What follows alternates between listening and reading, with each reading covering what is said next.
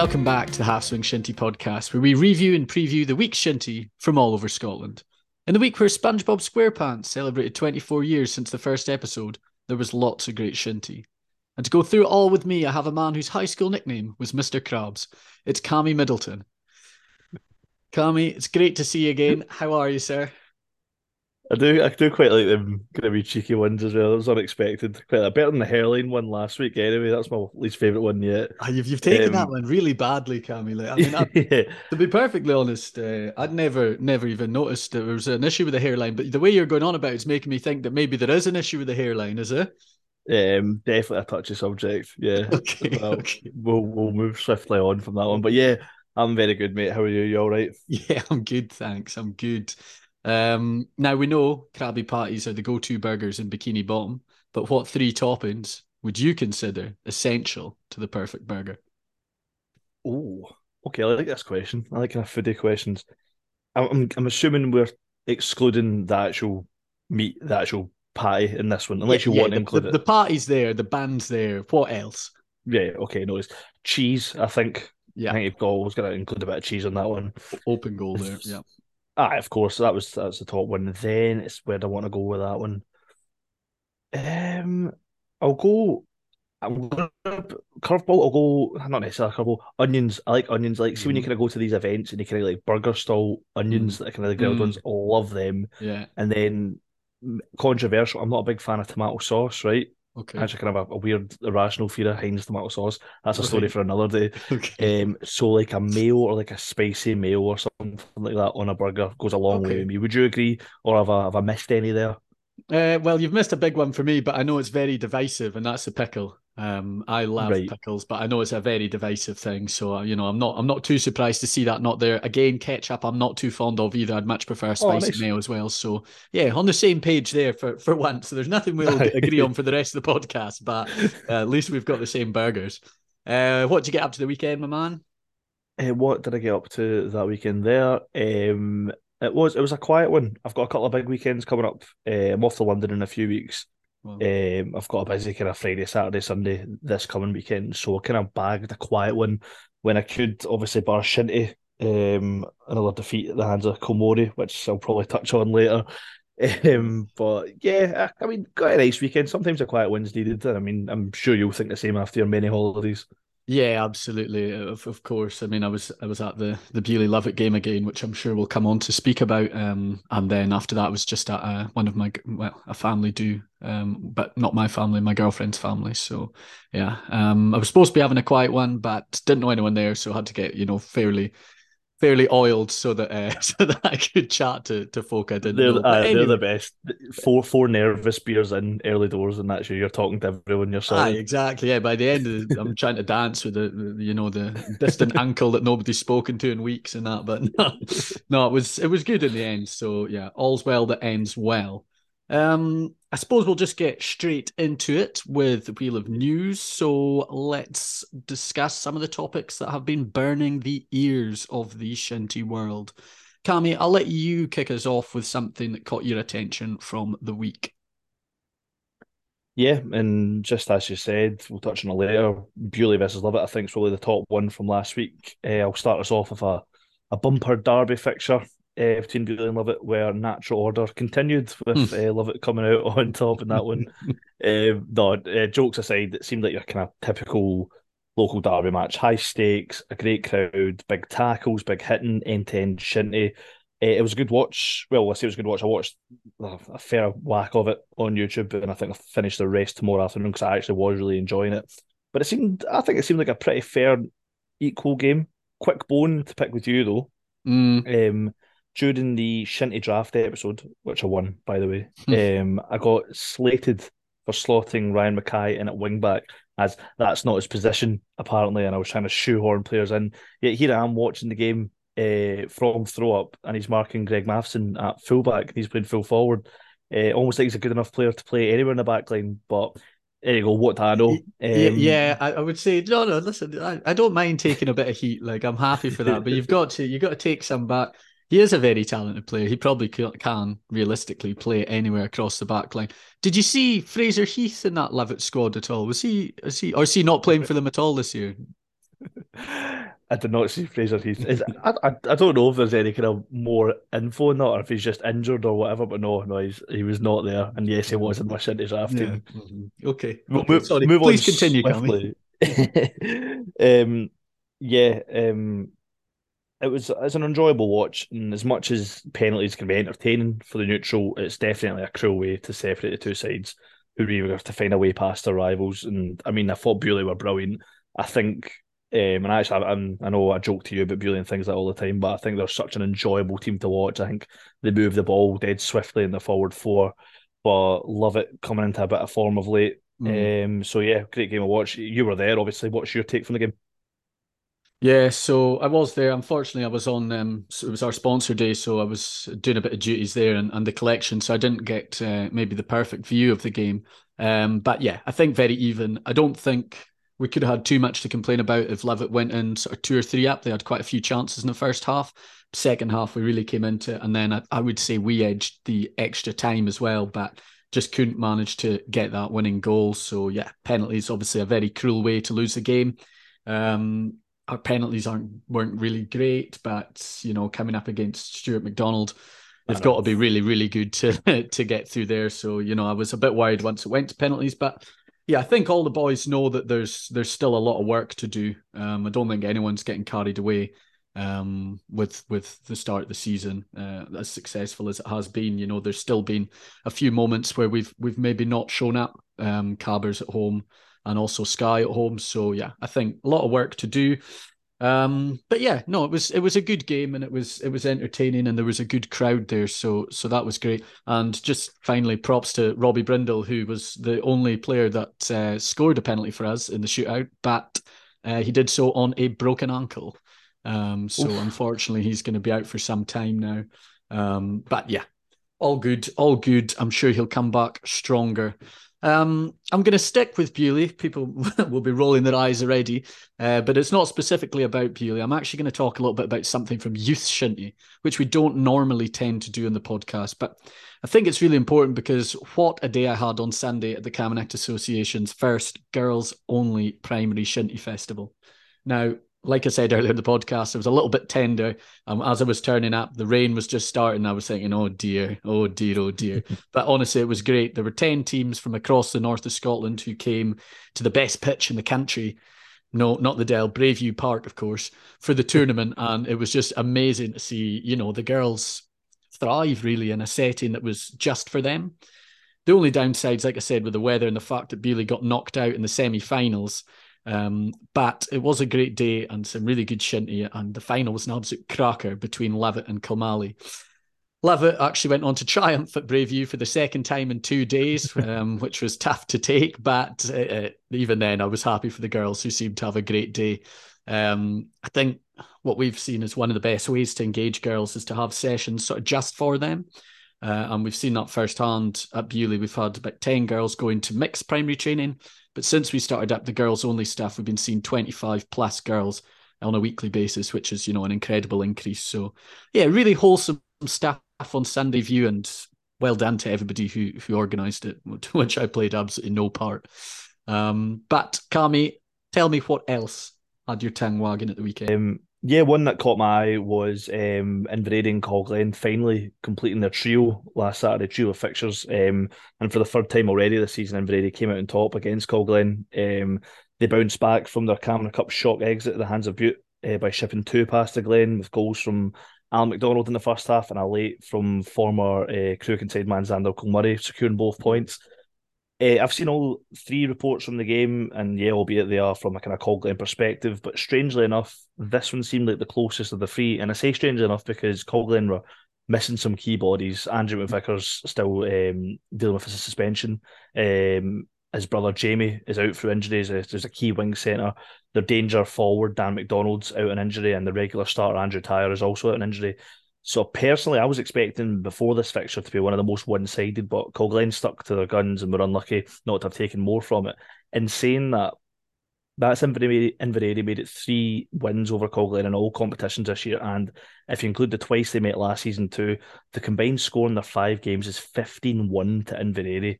I don't mm. really know what to put this down to. Sometimes teams just don't match up well against each other. And I mean, take nothing away from Inveraray, who have consistently got the job done. And obviously, they they see Colglen as a threat and they, they take them seriously and they play some good attacking shinty win against them. But Colglen will need a drastic improvement, I think, if they're looking to kind of compete at the national level. But yeah, fair play to Airy for getting it done. Yeah, absolutely. And we'll go from a good result for Inveraray to a poor one. Um, we had the boys from Forth on earlier this season for a bit of chat about how they are going after relegation from Mowi South Division 1. And I think it's safe to say probably hasn't been the start that Tayforth were hoping for to life in South 2. Three games, one win, plus out the single team cap and the Sutherland. Admittedly, against strong opposition, it was GMA and Kilmory. So I was really happy to see them get a win against Inveraray and the Bullough at the weekend, a team that beat them just a few weeks ago in the league. Now, are Tayforth going to go on and win the Bullough Cup? Probably not. But I am hopeful that this can give them, you know, that sort of momentum to start building on their league form and hopefully get a good finish in South too. So yeah, I just wanted to give a shout out for the Forth boys this week. Cami, what else has been catching your attention? Well, just touching on that as well, um, Eh, fair play to them for picking up their first victory in a while, and it's probably overdue. Say, as you mentioned, it's been some tough fixtures for them. We've got them Saturday, which will be a good game. It's my first game I'm missing for us since our opening fixture last year, which is really annoying. But I know the boys will know what the task at hand. One thing I did notice is, and I'm not putting anything out there or suggesting anything, uh, I did see that they maybe slightly older Forth boys in comparison to the Inveraray uh, opposition. Mm. I do know are partial to a few drinks after the game. Picked up the first win in five games when at stake was a chance to travel to England in the next round to take on the England Shinty Association in the Bullough if a weekend do in England is the encouragement you need to pick up results, then all I say is fair play to them and well deserved. But yeah, yeah, one thing I did notice, I was looking, I was looking at the tournament tree today, and I was like, oh yeah, they're playing England next, and I no wonder they picked up the results. So fair play to them. Um, yeah, elsewhere for me, um, I'll probably um, in a weekend kind of a big Macaulay Cup fixtures kind of dominating uh, the scorelines. I'm quite looking to recap some of the the opening Bullough Cup contests, which might have gone kind of under the radar. I'll get mm. mine quickly out of the way. As you know, you can't wait to talk about it. But Kilmory obviously progressed past Strachur with a 4 0 win. We had a weakened team last time we played Kilmory and an even weaker one this time, uh, thanks to a few last minute call offs, which didn't help. We showed big signs of improvement, but as I said previously in the podcast, Kilmory are lethal and will be a contenders to go all the way in the competition this year. Moving swiftly on, uh, him Kyle's put ten past Uddingston in a pretty one-sided affair. Mm. I believe Uddy didn't feel a full twelve, and an injury might have forced him to go down to ten at one point too. Some teams might have taken this slightly easy, but they were up against a Kyle's outfit who were eager to pick up a victory this season and showed no mercy uh, and put Uddingston to the sword. Uh, sword and a, and a deserved 10 0 win. A special mention goes to one of Droon's under 17s, uh, Anna Nicholson, daughter of Kyle's legend Neil mm. Nicholson, mm. who scored her first senior goal. So massive credit to her. Uh, Lochside Rovers also continued their impressive start of the season as they received Derby bragging rights with a 4 2 win over Oban Celtic. Uh, Celtic were obviously eager not to be outdone by the rivals, but put up a spirited performance. But races from Gavin Stauber and Kyle McFarlane was enough for Lochside to progress. And of course, we mentioned Tayforth beating Inveraray earlier. So yeah, highly entertaining first round with some big fixtures coming uh, in the next round, particularly Bute and Kilmory, which I like the look of in the repeat of last year's semi final. So yeah, good opening round for the Bullough. Yeah, absolutely, absolutely. Always an exciting competition, and I think it's really funny that you pointed out about uh, about Tayforth picking up that win, and now the journey they had a, a, match that you described at the start of the season to me as your dream tie um, yeah. away to ESA in the Bullough. I mean, I think this is the first time in in a number of years, certainly as far as I can remember, that an actual official game's been played in England. Um, so yeah, it's going to be a, a yeah. great journey down for them. I'm speaking out of complete jealousy for the record as well. That sounds fantastic, and I hope they'll enjoy it as well. And fair play to England. I hope they give up give a good game down there as well. Yeah, absolutely. Um, okay, I'll finish off the wheel of news this week by talking about Kinlochshiel versus Cabbers. Now, Shiel Cabbers is happening again this weekend, and it's actually my game of the week this week on shinty.com. So you can have a look there for an interview from Full Centre and Wick Wanderer Donald Nixon. Shameless plug as per usual. Um, I was a bit shocked that Shiel won so convincingly at the weekend. you know, speaking to some of the players, it was one of the only weeks that they were back up to full strength, minus that long term injury, of course, to John McRae uh, since the start of the season. Um, and to be fair, that is probably something we've said about Shiel for quite a long time. They have a really strong core, and then they have some decent players to supplement that. But if you start losing bits of that core, things can unravel pretty quickly. Cabbers will go up there this weekend knowing they can score. They did get one in a 4 1 defeat. And considering both Craig Morrison and Kevin Bartlett are in the top four Mowi Premiership scorers this year, I think it'll be hard to contain them two weeks in a row. Yeah, okay, you might get away with it one week, but doing it two weeks on the trot, that's going to take some real guile. Um, that being said, Shiel do have probably one of the strongest defences in the game when fully fit. And obviously, they just won fairly convincingly at the weekend. So I think it'll be a lot tighter this week. But I was just really impressed to see Shiel get that win at the weekend. And yeah, we'll have to see if they can maybe replicate it this weekend, if this is the start of them starting to build towards something close to what their start of season goals would have been, which would have been sort of within that top three in the league, I would imagine. But that has wrapped up the news for the week. It's time to move to Kicktipp Corner. Um, I would be as well just recording this bit once rather than saying it every single week. But once again, congratulations to Carloway Bear, who remains top of the tree on 186 points. What I would say though is the lead is now only two points, so we could see some changes in the coming days. G McDonald got an impressive 33 points this week, so fair play to them, rising six places into eighth spot. Unfortunately, it was a dreaded red arrow for me this week, but just a small one as I dropped down two places to 16th. Kami, how did it go for you? I didn't realize the extent of my collapse last week, um, but I picked up 22 points this week and I'm still 11 points behind you. Um, it's going to take a good few weeks to claw my way back up the table, all down to one awful week. Um, I'm up two places to 25th. No full four point predictions from me either, but I picked up two three point predictions in my Skye Kingussie and Airy Col Glen ones. Um, mm-hmm. I'm assuming the same for you, but Shiel and Caberfeidh and Lovat Twos and Kingussie Twos killed it for me. Would you agree? Yeah, exactly the same ones. I mean, I got every other result actually correct apart from Beauly, who had a sneaky suspicion might get one over and Lovat, but obviously it ended one each only for us to go out in pens. But that was the three fixtures. So back in my own team, which I stupidly do quite often, um, and then those two that you mentioned. So yeah, I think a tough week, but this week I think might be even tougher. I think there's quite a lot of games that could go either way, and I guess we'll go on and talk about a couple of games that that we found difficult to predict a bit later on. But first, I want to know what you would say is the game of the week, Kami. Yeah, I, I, quite like it when we pick out kind of less known games of the week, or when like a local derby takes place, like we did with Kilmallie and Fort William the other week. But I think we've got a bumper Premiership tie coming up um, between Lovat and Oban Camanachd at Mossfield. Yeah. Uh, with two sides, we're trying to make their way into the kind of the top three of the league. I'd think. Quick stats prior to uh, prior to this one, Camanachd have picked up two wins in the league over Kyles and Caberfeidh an impressive draw against Newtonmore before narrowly, narrowly losing to Kingussie at the Dell with James Falconer uh, scoring the only goal. They've scored 14 goals in five games in all competitions and only conceded four times, which is very, very impressive. Mm-hmm. Um, we've touched on Lovat stats last episode, uh, but the main one I'm taking is that I think they're kind of beginning to find their stride a wee bit this year. Um, the first three games of the season was two losses and one win, which was won by one goal margin over Kilmallie, who play in the league below. Since then, it's been two league wins, another impressive draw against Newtonmore, a win over rivals Beauly, albeit on penalties, only dampened by a loss to Kingussie. They are hitting form, but there's really something about this Oban Camanachd side this season I can't really put my finger on. Um, I think they're currently the best team in the South, and I strongly think they'll be able to pick up mm. silverware at some point this year, and we'll have their eye on the league's kind of top three or even top two.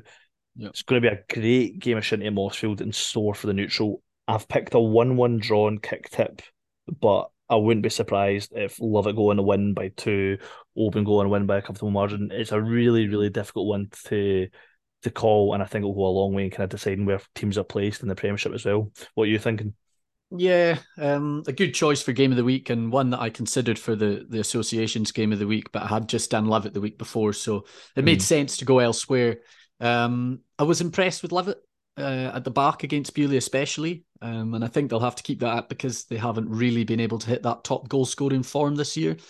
Oban, I guess, also haven't exactly been prolific this year going forward. And I think throughout the course of the season, that might actually be something that hampers both sides. The lack of a forward who's going to get you 20 plus, you know, 25 plus goals a season. We know that Greg Matheson can do it for Lovat, he's been sort of struggling with a consistent injury for quite a while where he's not able to maybe play at the top of his game. For Oban, we know last year they were collectively pretty good going forward, but there's no one who's really going to take games by the scruff of the neck for me in that Oban forward line and get them that sort of high numbers that you need to to go and really challenge for for their league campaign. Um, that being said, I do think Oban just edged this one with it being at Mossfield, somewhere that they are, of course, undefeated this season. I'm not just saying that sour grapes from from Saturday. I, I genuinely think they might just edge out Lovat here. But like you said, um, so we so often say when it comes to these uh, predictions, that is one that you know you wouldn't be surprised if if Lovat went and won two 0 because it's it's top quality teams and it it so often just comes down to who turns up on the day.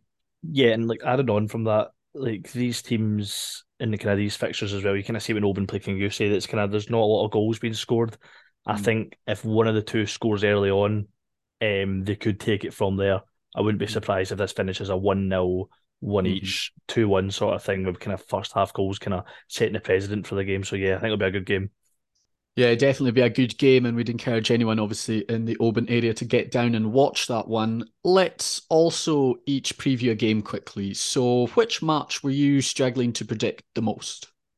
Yeah, I was struggling to predict Glenurquhart and Glengarry this week, and I actually go as far as saying this is one of the hardest games uh, I've had to predict so far this season. Um, Glenurquhart, obviously, in the league above, they play in the national division, which would make them favourites, you'd think also aided by the fact that bar their 3 0 defeat last week at the hands of Fort William, they were three wins in, uh, in a row. So obviously, mm. hitting a good wee bit of form. However, one of them wins was a slender 1 0 victory over um, South South um, North wins Inverness, which mm. I think kind of shows a, maybe a thin gap between the kind of mid table, low table national division and North one's top sides. Mm-hmm. One of the top sides, in fact, the team sitting at the top of the table is Glengarry, who have scored just the 37 times in nine games this year. Um, so free scoring Glengarry can cause serious problems to any opponent's defence, and Glenurquhart, who can have a leaky defence at times, might see this firsthand. Yet, here's a wee fact for you. I was obviously doing my research earlier on today. in the 24 times two teams have faced each other this season who are in different leagues, so I'm referring to what if one of the teams are being in the league below so not like a North one taking on a South one, if that makes yeah. sense. So in the 24 times a team has taken on another team in the league below this season, only on three occasions the team in the league below has came out in a top, according to my maths for the record. Wow. Oh, we, wow. Listen, Cammy, that's some serious, serious research put in there, by the way. Someone give this guy a raise or give this guy any money at all, actually. Someone will definitely look it up now and I've, uh, there'll be like six or someone I've just missed a few. But according to my maths, we'll, we'll go away from Glengarry, Glengarry for a second. Do you want to have a wee crack at thinking who are the three teams that I've bet a team in the league above this season? Oh, there's absolutely not a chance that I'm going to get that. I, you think I? I you, think you, oh, I think you could. You think that I can remember off the top of my head, like the the single team cap competition games and stuff like that? I think you should be able to get two definitely. One you won't get. Well, one, one I definitely won't get. So, you know, that's that's pushing me to have a have a go at that one. But I honestly don't think I'll come up with a single one. I'm trying to think who. Well, I guess one's mm, obvious and fairly recent. Who's playing the same? Glenurquhart are playing in the semi final of the MacTavish. So is... But who are they playing against? Who did they play before? No, I think they just played national division teams, did they not? Yeah. You're shaking you're shaking your head. I'm going down the wrong path. Come on, Cammy, put me out my misery. Right, okay. The one obvious one, Bute Inveraray. We spoke about it earlier in the podcast. We spoke about it last week. What a fool. Yeah. and the one you also spoke about the other week as well was Lewis bet Beauly seconds as oh, well. And should have got that one as well. The other but one, see, which was a these, both of these fixtures, I'll point out now. I've got to do a bit of saving face because I'm supposed to be the host of the world's best Shinty podcast. Yes. Both of these fixtures happened whilst I was on holiday in Poland. Right. So I was reading the fixtures, but I was doing a lot of boozing as well. That's actually fair enough. That's all a little bit bloody there. Um, the last one, which was a difficult one because I completely forgot about it as well, was Bute seconds actually bet Kyle's seconds on penalties in the Sutherland Cup as well. So Bute actually did it twice, but yet in the 24 or something games, only three times the team in the league below is better team above. So you would maybe fancy Glenurquhart on that sense, but in saying that, I really can't pick it. I'll swing towards Glenurquhart with Glengarry's 2 2 draw over their seconds kind of lingering over me a wee bit. But there's something about this Glengarry side that I think they can fire on all cylinders when they want to. And I feel like that could cause Glenurquhart problems, uh, even at home. But I think it will be a cracking fixture in the Balliemore Cup and one I'm really struggling to pick. Yeah, I think that's that's fair enough, and I'm quite shocked to be honest that it was only three times out of all those games that that the the lower team has won. But I guess yeah, it depends how you look at it. I, mean, if you the teams towards the bottom of North um, one, for example, where Glengarry are, wouldn't wouldn't have a chance against even the mid-table teams in, in the national. But I do think it is a thin gap between the sort of certainly the bottom three, you know, Col Glen, Strathglass, and Oban Celtic, which actually takes me on to what I'm going to talk about just now, because the one I'm really struggling with is is Glen versus Strathglass in the national. Now, looking at the table, I guess you could be forgiven for really panicking about Strathglass. You know, they're they're adrift, three points adrift, bottom of the league. But when you look at who they've played, it becomes clear that they haven't really got their own season started yet. Their home games in the league have been against Kilmallie, Inveraray, and Fort William, and they've gone away to Lochaber and Glenurquhart. Now, those are the five teams that will be vying for promotion this year.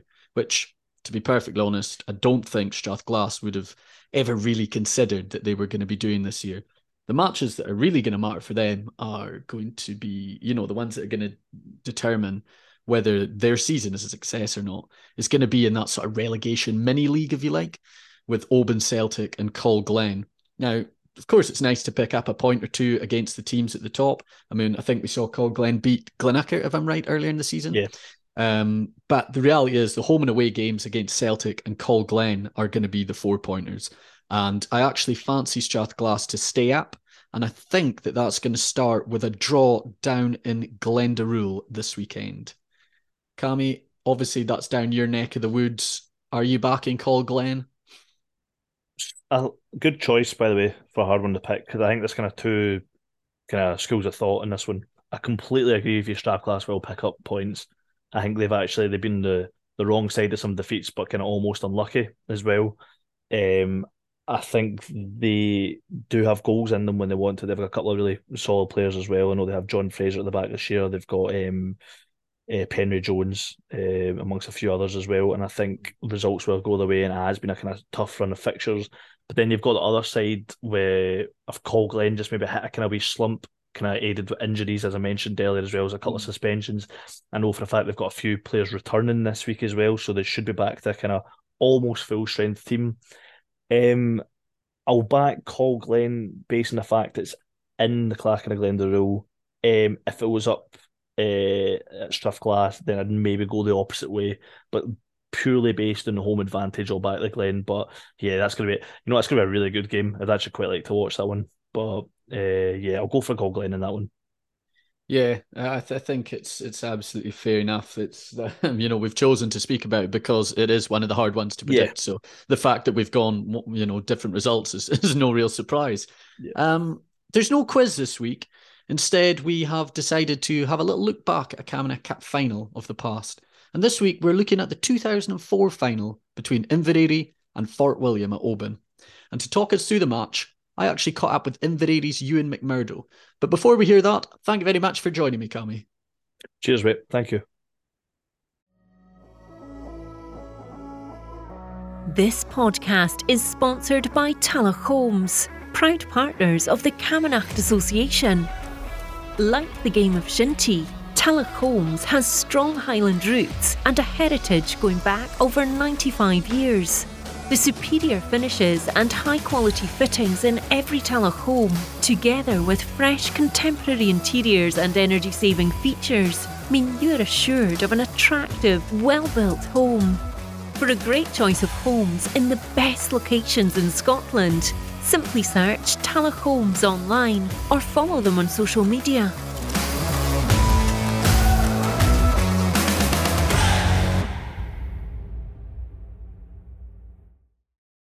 Ewan, thank you very much for joining me to have a little look back at Inveraray's 2004 Camanachd Cup triumph. We're going to get onto the match shortly, but I just wondered if you could maybe set the scene um, by starting off telling us a little bit about the nerves, maybe in the build up to the game, um, and how you felt on the way to Oban.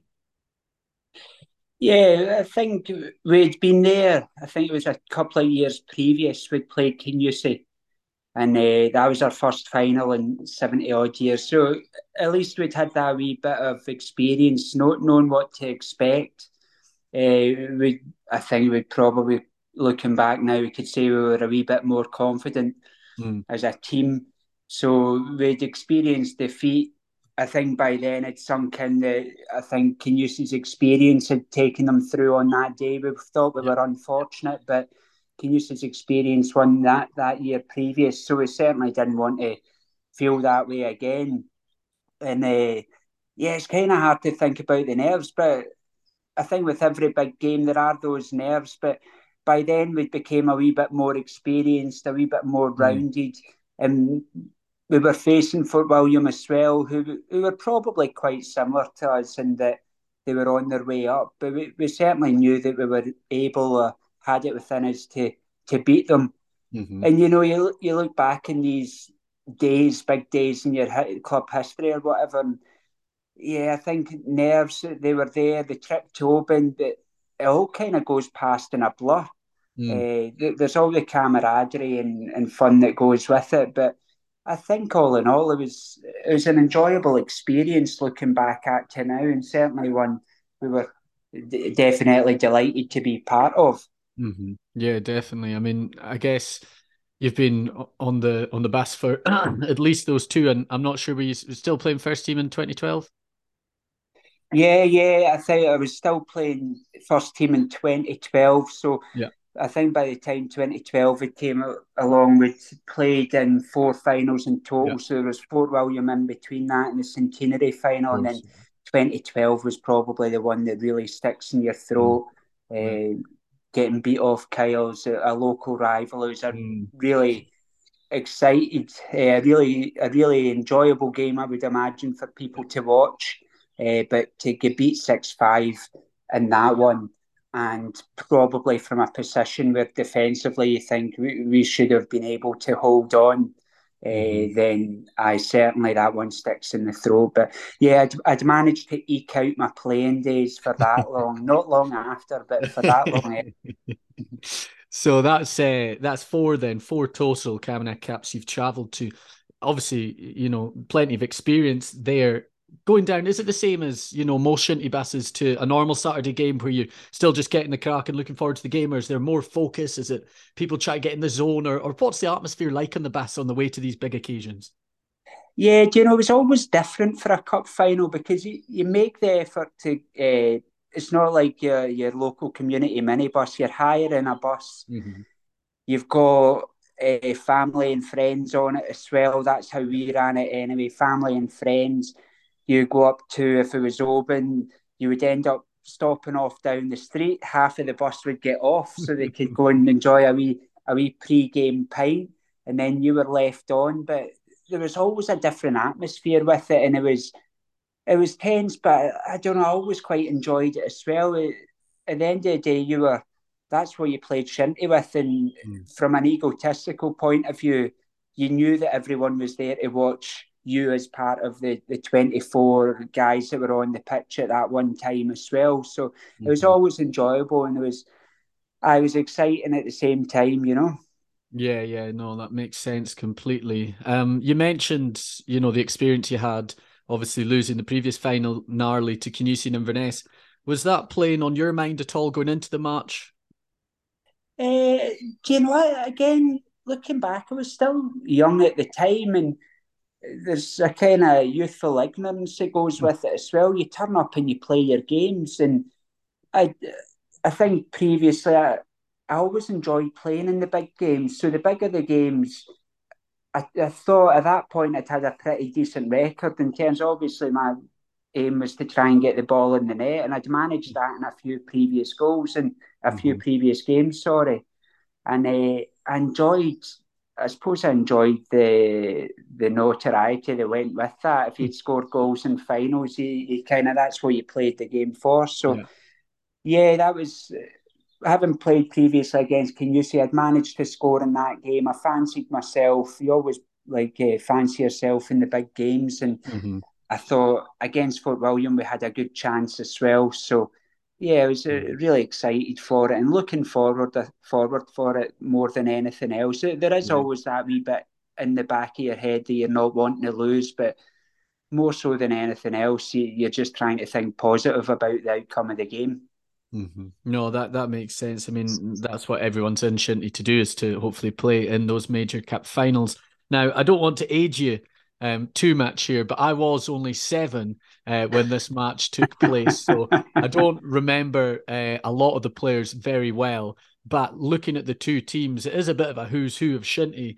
James Clark, yourself, and Andrew um, McMurdo, obviously, Victor Smith, Adi Robertson, Douglas Dando, Willie McDonald, Gary Innes, the list goes on and on. Would you say that was a sort of golden era of Shinty, especially considering, I mean, some of the teams that are around that didn't make the final? Of course, that sort of famous Kingussie team was sort of coming towards maybe the end of its cycle or midway through its cycle then as well.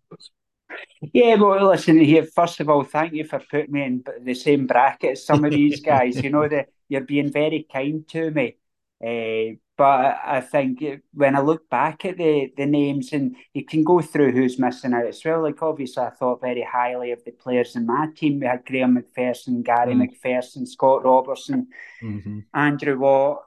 Again, even in the Fort William team, you had the Chrissy Bamba, who was a fantastic defender, Drew McNeil. Uh, so the, the, these were guys who were went on to become regular internationals or were uh, regular internationals at the time as well.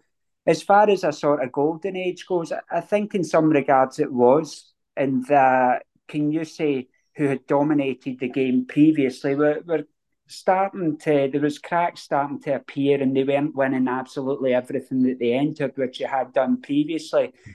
And in terms of a golden age, it was probably becoming more competitive.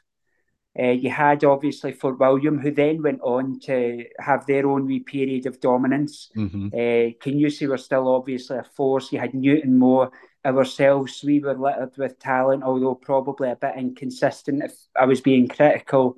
Uh, Oban Camanachd as well. You, you, had so many good players about, and uh, Kyles were obviously on their way up. So, in terms of a golden age for it being more competitive, I think you're certainly right there.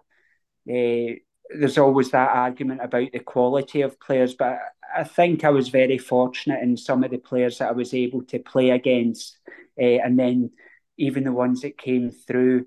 I was saying about Chris Bamber and players like that mm. as well. Gary Innes, like the ages with Gary roughly, and these guys went on and they created their own history as well, and they were fantastic players in their own right. Mm-hmm. Yeah, absolutely. Um, you opened the scoring uh, midway through the first half, and I'm sure out of all the goals you've career, this one will be one of the most memorable. Can you talk us through the goal itself and what it meant to you at the time when you scored it?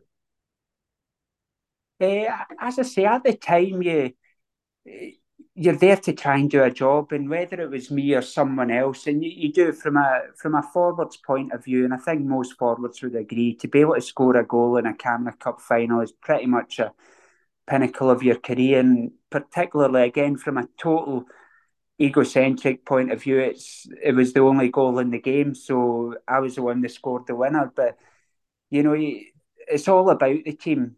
And uh, I can remember in particular the, the week previous at training, uh, I'd always sort of played down my own ability against some of the other guys in our team for technical like technical stuff, being able to score from distance and taking the ball down. So I, I, practiced an awful lot of getting in in the keeper, and I always felt that I had that wee half yard of being able to get ahead of defenders. Mm. And sure enough, uh, that game there, there was a free hit, and I remember it vividly. Gary McPherson had laid it off to Russell McKinley, he shot, and it came off Scott uh, Scott McNeil, another fantastic player in the in the goals for Fort William. And I just remember running in, and he kind of went down a wee bit early, and had lifted the ball over him. So I remember the goal very vividly.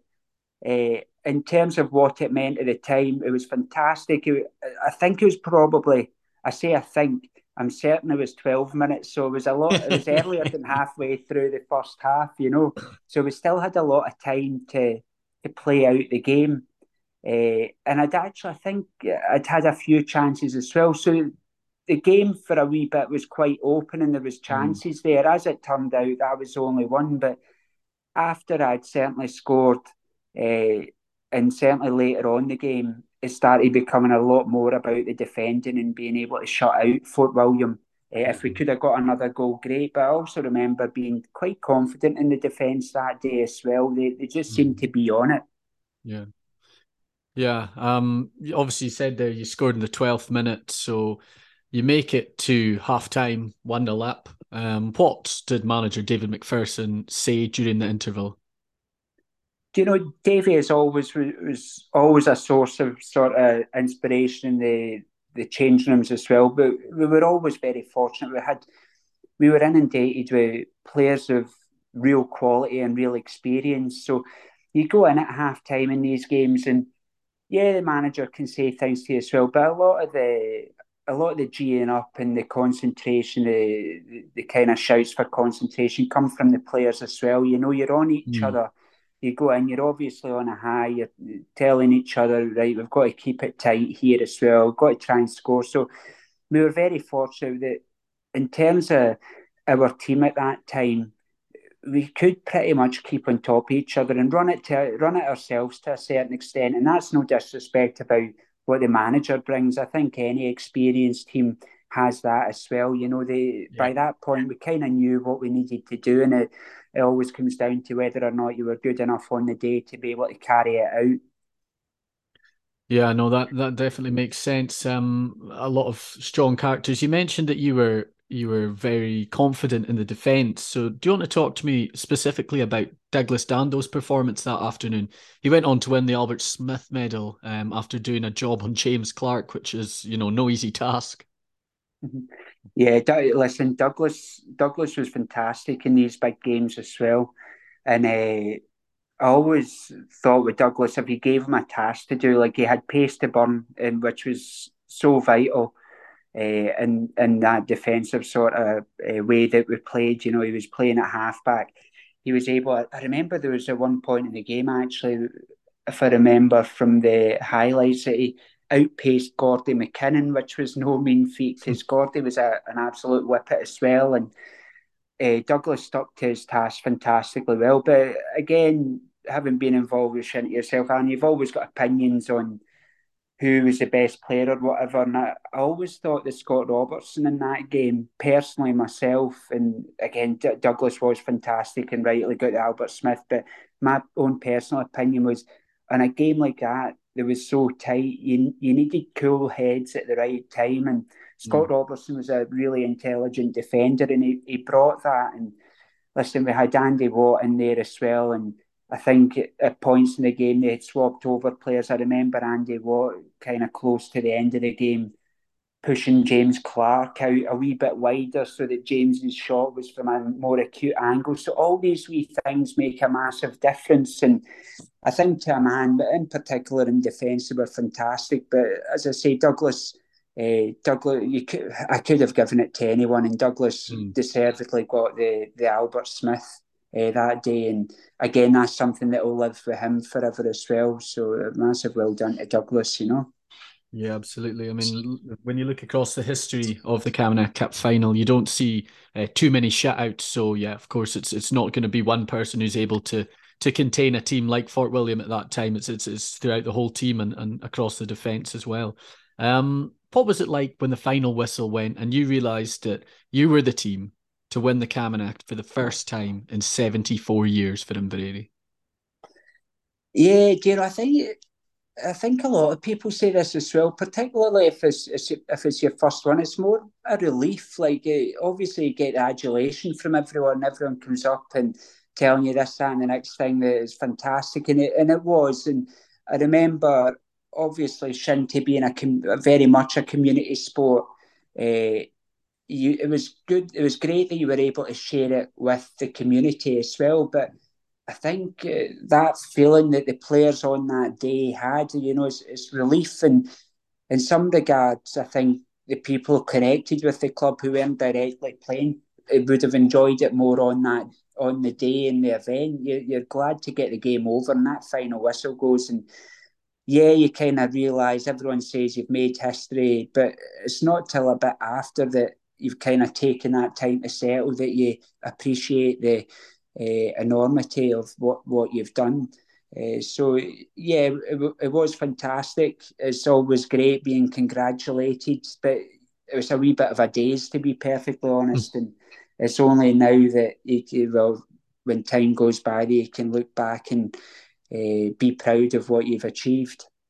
Yeah, absolutely. The success, though, it, didn't just stop there. Of course, Inveraray went on to win the Celtic that season, as well as Manager of the Season awards and a Mowi Player of the Year award for Graham McPherson. Would you say that the 2004 season is the one that you look back on most fondly from your Shinty career? Uh, you know, funnily enough, uh, as a as a season, uh, perhaps not. And certainly, the game is the most memorable game. Mm. I would say. Uh, but I always sort of, I was always, I've always been kind of critical of ourselves, and we won the Camanachd Cup, and we deservedly won it. I felt. I think we had possibly our highest place finish in the league, which would have been a bit. I think it was like a third place finish. So, having finished third, uh, you know, you you would still always thought that the Premier League, while you the Camanachd is the one you want to win, the Premier League mm. logically uh, shows that you've been consistent over the season. And to finish third, I think it kind of showed where Inveraray was and that we were we were very inconsistent at times. Mm.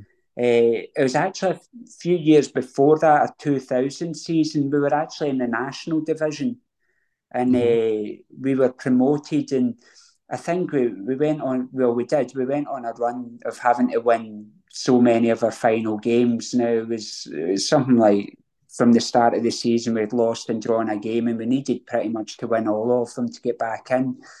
And uh, that would probably be my most memorable season because that's when the team really sort of clicked, and we knew we had a good squad, and we could then go on uh, to st- probably well, to then cement our uh, legacy as probably mm. Inveraray's best ever team. Mm-hmm. Uh, but in terms of that season, it certainly had the biggest high with the Camanachd Cup final, and we'd won the Celtic Cup. And no disrespect to the Celtic Cup, but we kind of expected to win that ourselves, uh, and that was just what went with the territory when you were yeah. the best team in the south. And Kyles have had it, and Oban Camanachd have had it, but that's it was our turn. So uh, it was a great season, no doubt about it. But the most memorable, personally, for me, would probably have been a few years before when we got promotion back to the Premier League. Just one final question before I let you shoot off, Ewan. I um, want to talk about Inveraray first team this year. Um, third place in the Mowi National Division as it stands. Obviously, very unlucky to narrowly miss out on promotion back to the Premiership last year. Simple question, I guess, for you: Will Inveraray get promoted this year? It's difficult at the moment. It's very inconsistent, and it's it's hard to build that consistency at the start of the year when games aren't thick and fast as you like. Sometimes are mm. called off. Teams not managing to uh, get together, get teams together to play. Uh, plus, we've got a new kind of coaching set up with the 1st mm-hmm. team as well. So there's that getting to know each other aspect as well. Uh, and I, just wonder. I'm hoping. I think. I realise that a lot of the players I've seen them kind of grow up, and I feel as mm. though they've got the talent there. Uh, but it's, you're always very critical of teams that come after you, and particularly if you've had success yourself. I think they could do it, but they certainly can't afford to drop many more points uh, in the league. And I think more than that actually is about performance levels. And I know that I'm not really involved too much with the first team setup now, uh, but I know that they talk a lot about performance levels. And I think mm. if they can up their performance levels, then certainly they can do. And I hope certainly hope that they do as well because I think being in the top league uh, just breeds that sort of hardiness that you need to be able to compete week in week out and. Uh, that's perhaps not there at the moment. Uh, but they're, they're certainly trying hard to do it, and I hope to see them back there. That's for sure. Yeah, best of luck to them for the rest of the season as well. And just thank you, I guess, for coming on and sharing your memories of the 2004 Camanachd Cup triumph. No, always a pleasure, Aaron. Thank you very much. Okay.